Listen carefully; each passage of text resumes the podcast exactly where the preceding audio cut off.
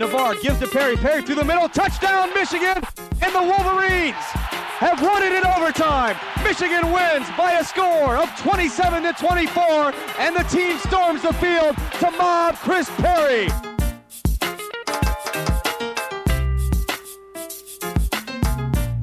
WCBN Sports, 88.3 FM Ann Arbor, WCBN.org. Grabs on to attempt it for the Wolverines.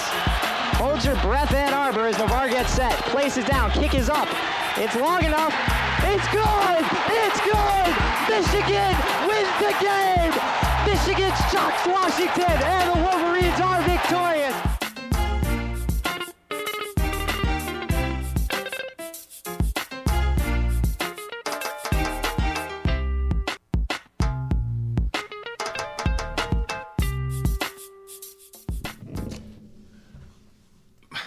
Alrighty, well, uh, good evening and welcome to another edition of Gray Matters, the weekly news and media talk show. My name is Dick Whaley.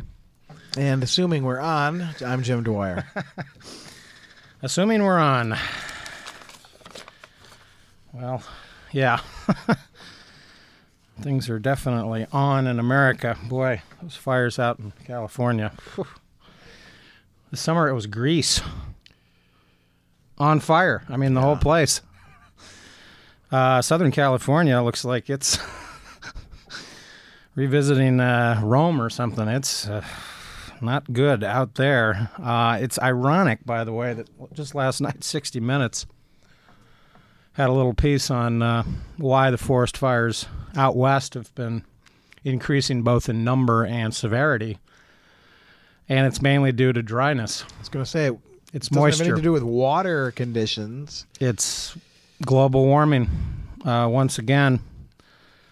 And uh, the expert that they had on, I don't recall his uh, his name, but he was a a specialist in forest archaeology, and he showed using tree rings and also even going out in the brush, so to speak, that the moisture content of the ground there's just this fuel underneath trees on the ground that uh, is is really what the problem is. Well, that's why the fire burned for so long in the Upper Peninsula this summer. Was Yeah. that substrata? It's that brush. So it really doesn't have anything to do with logging policies uh, or environmental policies. It has to do with global warming. And Georgia probably knows a thing or two about that. They're running out of water down there. There have been increasing uh, calls to divert Lake Michigan's water, uh, the Great Lakes water, all Every few years, that insane chant. and we know from all the evidence here in the state of Michigan that the Great Lakes are down uh, substantially, though nothing like what's going on out west or in the uh, sort of unpredictable drought that is occurring in the southeast, because normally the southeast gets hurricane precipitation to, uh, shall we say, refill the reservoirs, and that just hasn't happened this year uh, in that area of the world anyway, you can count on pretty much nothing happening uh, from an American global warming perspective. Al Gore is still the butt of a lot of jokes. I don't think he's running for president, by the way. The the uh, movement to draft him uh, has an increasing air of desperation about it too. Yeah, I feel. and I think that's sort of motivated to stop Hillary, though I think the media has overstated Hillary's strength. And I find it amazing that in these Republican debates, they're already assuming that she's the nominee. Well, of course, that's who they'd like to go up against for a number of reasons, but uh, you know the numbers in the bank account don't necessarily guarantee anything. I mean, I know national politics and gubernatorial races are quite different, but look how much DeVos paid to Yeah. lose fairly substantially. Exactly, and I think that Hillary is in good shape if there's if the field remains big, but it's quite obvious that some of the marginal candidates on the Democratic side are going to have to drop out at some point. And I actually see a four-person race continuing for quite some time. I think that Bill Richardson is a dark horse under the famous uh, ex- characterization of that, just as Mike Huckabee is a dark horse in the Republican Party. He probably benefits, by the way, by Brownback dropping out. I think Brownback's big problem was that he was about as interesting as a Piece of toast. shovel. I mean, he was just, he was terrible. Uh, although interestingly, in the debates, he always acted as the peacemaker. So when the candidates began to attack each other, he would sort of intervene and say, "Now, now, now, calm down. Let's not talk bad about one another, et cetera, et cetera." And it's interesting that he wasn't in the debate last night, and that was the first one that sparks flew. Well, I'm sure whoever ends up the chosen one will uh, find a nice place for Mr. Brownback and his uh, panel of experts and advisors Yeah, well, he of just those skills. of course, was hoping to cachet his uh, sort of um, one issue issue abortion into some sort of support from the religious right, but it didn't materialize. And obviously, Kansas is not a uh, bastion of political fundraising potential. Uh, the poor people in Kansas, uh, hey, they they don't have that kind of money. Bob Dole was from Kansas, but he was a little different. He was a national figure, somebody who had actually been a vice presidential candidate, majority leader, minority leader, etc. And he'd been around for a while, so he was uh, a very different person than Sam Brownback, um, henceforth known as the sh- Senator Shovel from from Kansas. And of course, the religious right had their uh, little get together this weekend, and it's interesting that uh, Romney won the quote straw poll with Huckabee finishing second and Ron Paul Wow. Now this, finishing third. And this uh, this mini group was meeting where? I forget, but it was the Tony Perkins uh, Family Research Council, Dobson. Uh, they had a big, I, I think it was actually in Washington, interestingly. So the hookers didn't have to go too far. No. and I'm sure Larry Craig was, was tied up somewhere. Maybe next to John McCain, who had, Who's a, fit to be tied? who had a joke about being tied up last night in response to the Woodstock uh, Museum that Hillary Clinton was behind. Um, he had an actual amusing line that it was a, an experience involving pharmaceuticals. But uh, I don't think pharmaceuticals were actually at Woodstock, John. I think it was No, it was cannabis and uh, LSD, in not somebody's basement. yeah, probably. not pharmaceuticals. the brown stuff. I mean, Yeah. don't take that. So- Don't take the brown acid. I took the brown acid at Woodstock. You liar. Yeah. Well, John McCain indeed was tied up uh, in uh, Indochina as a prisoner of war. Um, a, a quick comment, by the way, about the, the murder of Lucky Dubé. Um, first of all, kudos to Brian Tomzik. Uh, did a great tribute to Lucky Dubé on his reggae show on uh, Saturday night. Devoted a good hour to Lucky Dubé, who I think will rank as one of the top five reggae artists all time in my book in terms of just a really cool um, Ja Rasta sound. Um, Well, especially coming um, as he did from South Africa, yeah, and the real danger. I mean, that's the great irony is that he's killed in a stupid, pointless crime, when he really risked his life for a number of years, Sure. speaking his message.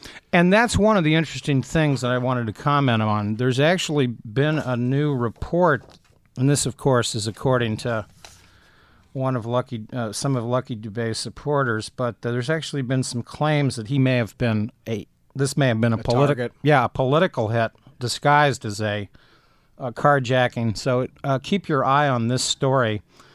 Uh, Lucky Dubé obviously uh, has been promoting a message of peace and anti-war and it's these sorts of artists suspiciously uh, john lennon comes to mind several others that have been murdered uh, under circumstances that need more explaining. Uh, this could indeed well have been a carjacking but we'll see. Um, it's interesting that today's new york times reports that five people have been arrested. Um, friends and i'll just quote from the michael wines article Friends of Lucky Dubé told Johannesburg newspapers on Sunday that they suspected that he was the victim of a contract killing. However, Mr. Opperman reiterated that investigators believe that Mr. Dubé was killed in a botched attempt to steal his late model Chrysler. Uh, so we'll see um, if this all pans out. Um, but obviously, a major tragedy and uh, a very sad event. Uh, indeed, and as you say, a number of um, Bob Marley did not die from the uh, attempted assassination, but he somebody did try to kill him for Yeah. his reconciliatory uh, um, message. And uh, when artists dabble in politics, they do risk their lives quite often. And he, of course, was involved with Michael Manley's uh, political campaigns in Jamaica, and Yeah. that may have been behind even the assassination attempt on him. Peter Tosh, by the way, was killed in Jamaica and a murder, but that seems to have legitimately been a common crime uh, with tragic consequences. But speaking of political assassinations, we have the Benazir Bhutto bombing. Yeah, and this is a troubling one because it's kind of a win-win situation for Musharraf, whoever the perpetrators turn out to be. Yeah. because already, I mean, the series of articles that I've clipped from the past few days, uh, it, articles, you know, looking forward to the uh, excitement of her return, huge crowds, uh, throngs, in fact, uh, flocking uh, to this parade, actually, all the way from the airport, a sort of political um, frenzy almost of excitement. And then. Uh, the recent news that uh, street marches are to be banned altogether by Musharraf. Um, staggering number of people killed, 140 dead. Um, this from today's Financial Times. Parliamentary elections are planned for the first half of January, but uh, Musharraf's decision is that, uh, well, we're not going to allow political rallies in the streets um, until such time as they can be rendered safe. And so you've got to uh, make separate arrangements. Bhutto, for her part, is calling for international assistance to investigate. She apparently has no confidence in Musharraf's intelligence agencies to uh, accurately uh, determine the cause of this uh, attack. Though it's interesting that the street lighting apparently had gone dim uh, as her, um, you know, her vehicle. It was. It looked almost like an armored Humvee. It was a very strange looking uh, reinforced truck. Um, you know, was parading through the streets. So, yeah, it's it, th- this is this Pakistan story. I, I don't think goes away. Um, it's quite clear that things are tenuous uh, to deteriorating. Uh, just to quote a, a former ambassador who's left the Bush administration, who said, "quote We have to remember the U.S. doesn't have much capability to affect internal developments in Pakistan." Said Robert Blackwill, the former American ambassador to India and senior official on the oh. NSC during Bush's first term. "Quote: What I'm struck by are the trends we see today." The Northwest province is ungovernable and a sanctuary for terrorists. The politics are fractured and deeply unstable. Musharraf is weaker, and the army is uncertain about which way to go. And I think that those that captures quite well the you know the overall situation. It's quite clear that the ISI um, has elements that are sympathetic to the Taliban and uh, you know. Uh, the loose uh, confederation of Al Qaeda, so to speak, and it's quite clear that uh, both uh, Bin Laden, who apparently has a new video out, and uh, Ayman al Zawahiri are in this region of the world somewhere.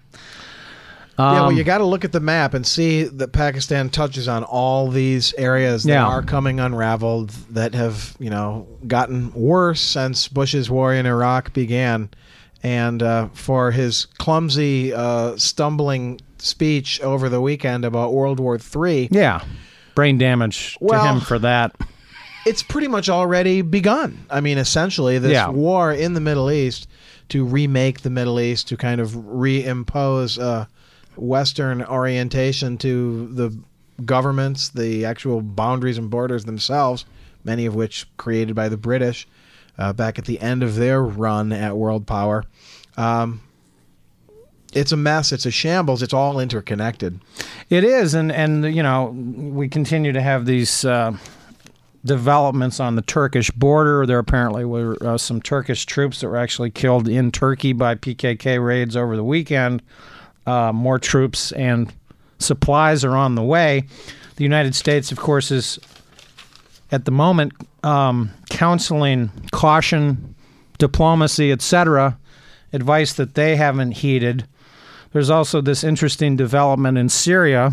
Uh, it's been reported now that uh, the Syrian border, uh, uh, uh Bashar al Assad has decided to close the Syrian Iraqi border and has imposed new visa rules. This, uh, according to the New York Times over the weekend. Um, and Syria, it just says, quote, has closed its borders to all but a small group of Iraqis and imposed new visa uh, rules that will legally require the 1.5 million Iraqis currently in Syria to return to Iraq. That's a huge number relative to the size of Syria and uh, its population. It's staggering. I mean, if you contemplated for a moment that the United States was uh, invaded by aliens from Mars, and they decided to make war on the United States, creating uh, the sort of analogous numbers of refugees, internally displaced people. We'd be talking in America about over 30 million refugees. We would also, of course, be talking probably about uh, several million killed as a result of this chaos. But it's uh, interesting. Um, the, the report goes on to note that according to the UN High Commissioner for Refugees, more than two to 4,000 Iraqis have fled into Syria every day uh, in recent years, and that Syria had announced these rules um, earlier this summer uh, and quietly decided to implement them on August 1st. Quote Under the new rules, Iraqis must apply for visas at the Syrian embassy in Baghdad I'm sure that the United States uh, military is protecting the Syrian embassy in Baghdad quite quite well. That, of course, is uh, probably not the case. And that, quote, only academics, merchants with commercial interests requiring travel to Syria, and taxi and truck drivers qualify for visas. That's a pretty small field of people. Yeah. Since we already know that, uh, that most of the refugees that have fled Iraq in fact, are the middle class, more well educated people, people with the resources to get out. They're in Jordan, they've uh, fled to Europe. And uh, this is one of the int- fundamental problems in rebuilding Iraq that the Bush administration didn't quite think about when they decided we're going to smoke them out of their holes. It's uh, scary stuff. Well, indeed, we are smoking an entire nation out of its hole, and by turning their nation into a hole. And uh, by the way, there is a very interesting article in the New York, uh, new, brand new New, uh, New York Review of Books, uh, the eighth of November edition, uh, that gives some more fascinating details about Bush's impatience. And uh, these are about um, newly released conversations that occurred with uh, the Spanish Prime Minister, Jose uh, Maria Aznar, who uh, was in- interestingly defeated in Spanish elections that coincided with the so called Madrid bombing several right. years ago, which uh, his government tried to uh, pin on ETA. And this was a clumsy, unsuccessful attempt uh, because it was clearly uh, a Al Qaeda spinoff. Al Qaeda sympathizers. I doubt it was masterminded by Bin Laden or Zawahiri. These were just people uh, in the region that are sympathetic to that cause. But these are transcripts that have now been published uh, in the Spanish newspaper El País. Naturally, the American media has said nothing about this uh, story.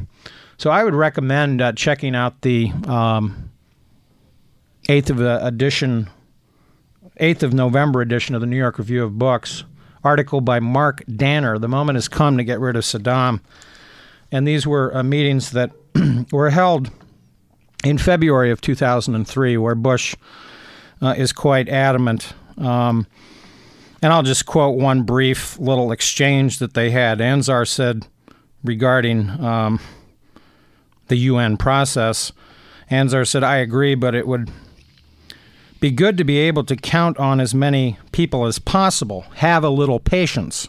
Mr. Bush said, My patience has run out. I won't go beyond mid March. Anzar, I'm not asking you to have indefinite patience, simply that you do everything possible that uh, so that everything comes together. These were discussions that they were having about the UN resolutions that the Europeans were so uh, insistent upon. And the patience that he's talking about, of course, are in reference to continued work by the inspectors regarding uh, these so called weapons of mass destruction. Mr. Bush, in these uh, meetings, actually goes into. Um, you know his his guard is quite it's down here. I mean he's basically telling Anzar, look, the um, I'm not going to give the inspectors any time. We've moved the troops. I want the war to start by mid March. This is what the military says has to happen. And this, of course, is what does happen. Uh, it's Bush's ultimatum in mid March that forces the UN inspectors out. It is false and continues to be a false assertion that is being made by many uh, Republican candidates. Uh, in particular, who are claiming that Saddam Hussein did not comply with UN resolutions and therefore the war was somehow legal. It was not. It was George Bush. And this article goes into the details about the impatience uh, and, uh, of course, about the uh, Condoleezza Rice uh, movement there. Mark Danner uh, has written uh, about the Downing Street Memos, a little tiny book Right. called The Downing Street Memos. Uh, once again, I would urge listeners to review those documents. These, of course, are British high ranking national security people reporting uh, in the summer of 2002 that the United States was, quote, determined to go to war uh, in Iraq. This, by the way, precedes any congressional resolutions, it precedes any UN resolutions, it precedes the return of the UN inspectors. And if you trace the documents back to the uh, New American Century, it, it precedes 9 11. Yeah, and uh, so there there just continue to be more um, troubling facts revealed about President Bush's minim- minimal mind uh, and the Iraq War. Um, and once again, you know, the lies from the White House about how we originally went to war are just exposed here. Uh, these transcripts, by the way, um, are from conversations that occurred in Crawford, Texas, back on the 22nd of February 2003, and um, were published in El País on September 26th of 2007. so, uh, yes, the truth is trickling out about the Iraq War, um, but the tragedy and the burden that America will have in rebuilding the region, remaking the region, uh, will unfortunately go on for decades. Decades that uh, Dick Cheney, for reasons of uh, health, simply, if not poetic justice, uh, will never live to see. Of course, he, uh, too, over the weekend, banging the drum and uh, in a sort of a rhetorical one two punch, following up on Bush's World War III comment. Cheney speaking before an organization called the. Uh, where is it here? The evildoers, The Evildoers. the Convention of Evildoers. the Washington Institute for Near East Policy, an organization to which Dennis Ross, and it's one of these think tank groups, Raymond Tanter. It's pretty much a group of neocons uh, and their outlook on the Middle East. So um, he's speaking to the already uh, convinced, if not convicted. And uh, according to this article by uh, Sheryl Stolberg in uh, today's New York Times, Cheney delivered a wide ranging foreign policy speech to the members of this institute, singling out Iran for special abuse. Of course. and he uh, denounced them. It says here Mr. Cheney reserved his harshest language for Iran, calling it, quote, the world's most active state sponsor of terrorism. Our country and the international community cannot stand by as a terror supporting state fulfills its most aggressive ambitions. Well, it's interesting sometimes the extent to which, in the rush to denounce a hated enemy, um, you reflect upon a strange mirror self. And uh, I don't think I need to quote Nietzsche here by saying that if you fight dragons, you become them. But I think it's pretty clear that Dick Cheney himself could be said to represent a terror supporting state fulfilling its most aggressive ambitions when we look at the shabby excuses this administration has used to uh, perpetrate uh, incredibly destructive war. Um, and strangely, the article by uh, Sheryl Stolberg goes on to say, towards the very the penultimate paragraph, um, that the White House wants to avoid any perception that it would use military force to bring about regime change. Even though, in Cheney's actual remarks, he threatens serious consequences and you know refuses to deny that those may be military. So, of course, this is essentially saber rattling, but I think her statement, whether or not it's Cheney's uh, intent, um, that the Bush administration seems to, and I'm quoting here from her article, seems uh, to be making an appeal directly to the Iranian people in the hope that they will rise up against the Ahmadinejad government. You know, the Iranian people don't need to listen to, to George Bush or Dick Cheney to tell them uh, about their own government. Um, there's a, a, a, changing and a very youthful demographic over there who are tired of the uh, oppressive regime of the Ayatollahs. And really, um, Bush and Cheney have themselves to thank for the political rise of Ahmadinejad. Well, indeed. And it's interesting that also over the weekend, in another relatively important development in the Middle East, uh, the um, Iranian negotiator, Larijani, I think Right. is his name, uh, has resigned. And he's actually been viewed as a more moderate uh, force uh, regarding the negotiations in that area. Uh, I'm also, of course, struck by Mark Danner's analysis in this uh, article in the New York Review of Books about Bush and his faith uh, in his cause. At one point, Anzar tells Bush, "quote The only thing that worries me about you is your optimism." Bush says, "I'm an optimist because I believe that I'm right. I'm at peace with myself, and it's up to us to face a serious threat to peace." He then goes on to um, basically not care too much about the the facts. And Danner continues. This is an interesting footnote. He writes Bush came to office as a man who knew little of the world, who had hardly traveled outside the country, who knew nothing of the practice of foreign policy and diplomacy. Two years later, after the 9 11 attacks and his emergence as a self described war president, he has come to know only that the lack of knowledge is not a handicap, but perhaps a strength. that he doesn't need to know things in order to believe he's right, and that uh, he can be at peace with himself. He has re- redefined his weakness, his lack of knowledge and experience, as a singular strength. He believes he's right. It is a matter of generations and destiny and freedom. It's, quote, up to us to face the serious threat to peace, unquote. For Bush, faith, conviction, and a felt sense of destiny, not facts or knowledge, are the real necessities of leadership. And then he interjects with this fascinating footnote, and not just for board George Bush, the mystique of leadership of faith over facts pulled others along in its wake. Condi Rice, for instance, makes a curious appearance in the discussion, assuring the president and the Spanish prime minister that she has the impression that Hans Blix, whose report is due the following le- week, will be, quote, more negative than before about Iraq's intentions. But in fact, the opposite happened. Blix will tell the Security Council that, quote, the key remaining disarmament tasks can be achieved not in years or weeks, but months, quote unquote. Here is what Blix told the Security Council on the 7th of March 2003. By the way, this is 10 days before Bush's infamous ultimatum to Mm-hmm. Saddam to leave the country.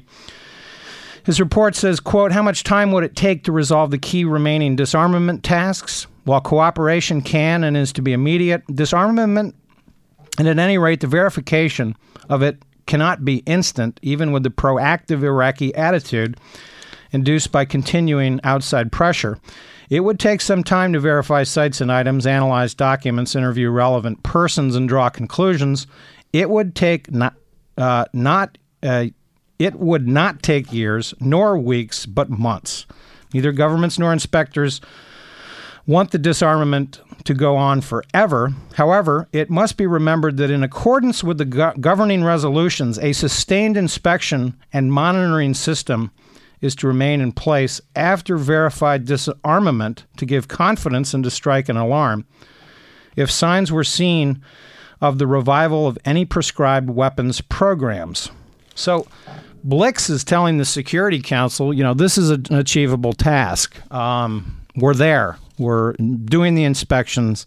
But it was very important when he said not years, not weeks, but months. Bush didn't want to deal with any months. He'd already made his decision, and the decision that he made, uh, despite his uh, brilliance uh, and his the fact that he believes he's right, have had historically tragic consequences for millions of people in the region and will saddle America with trillions of dollars of debt and, needless to say, affect thousands of lives here at home in the United States and literally millions of lives in the Middle East.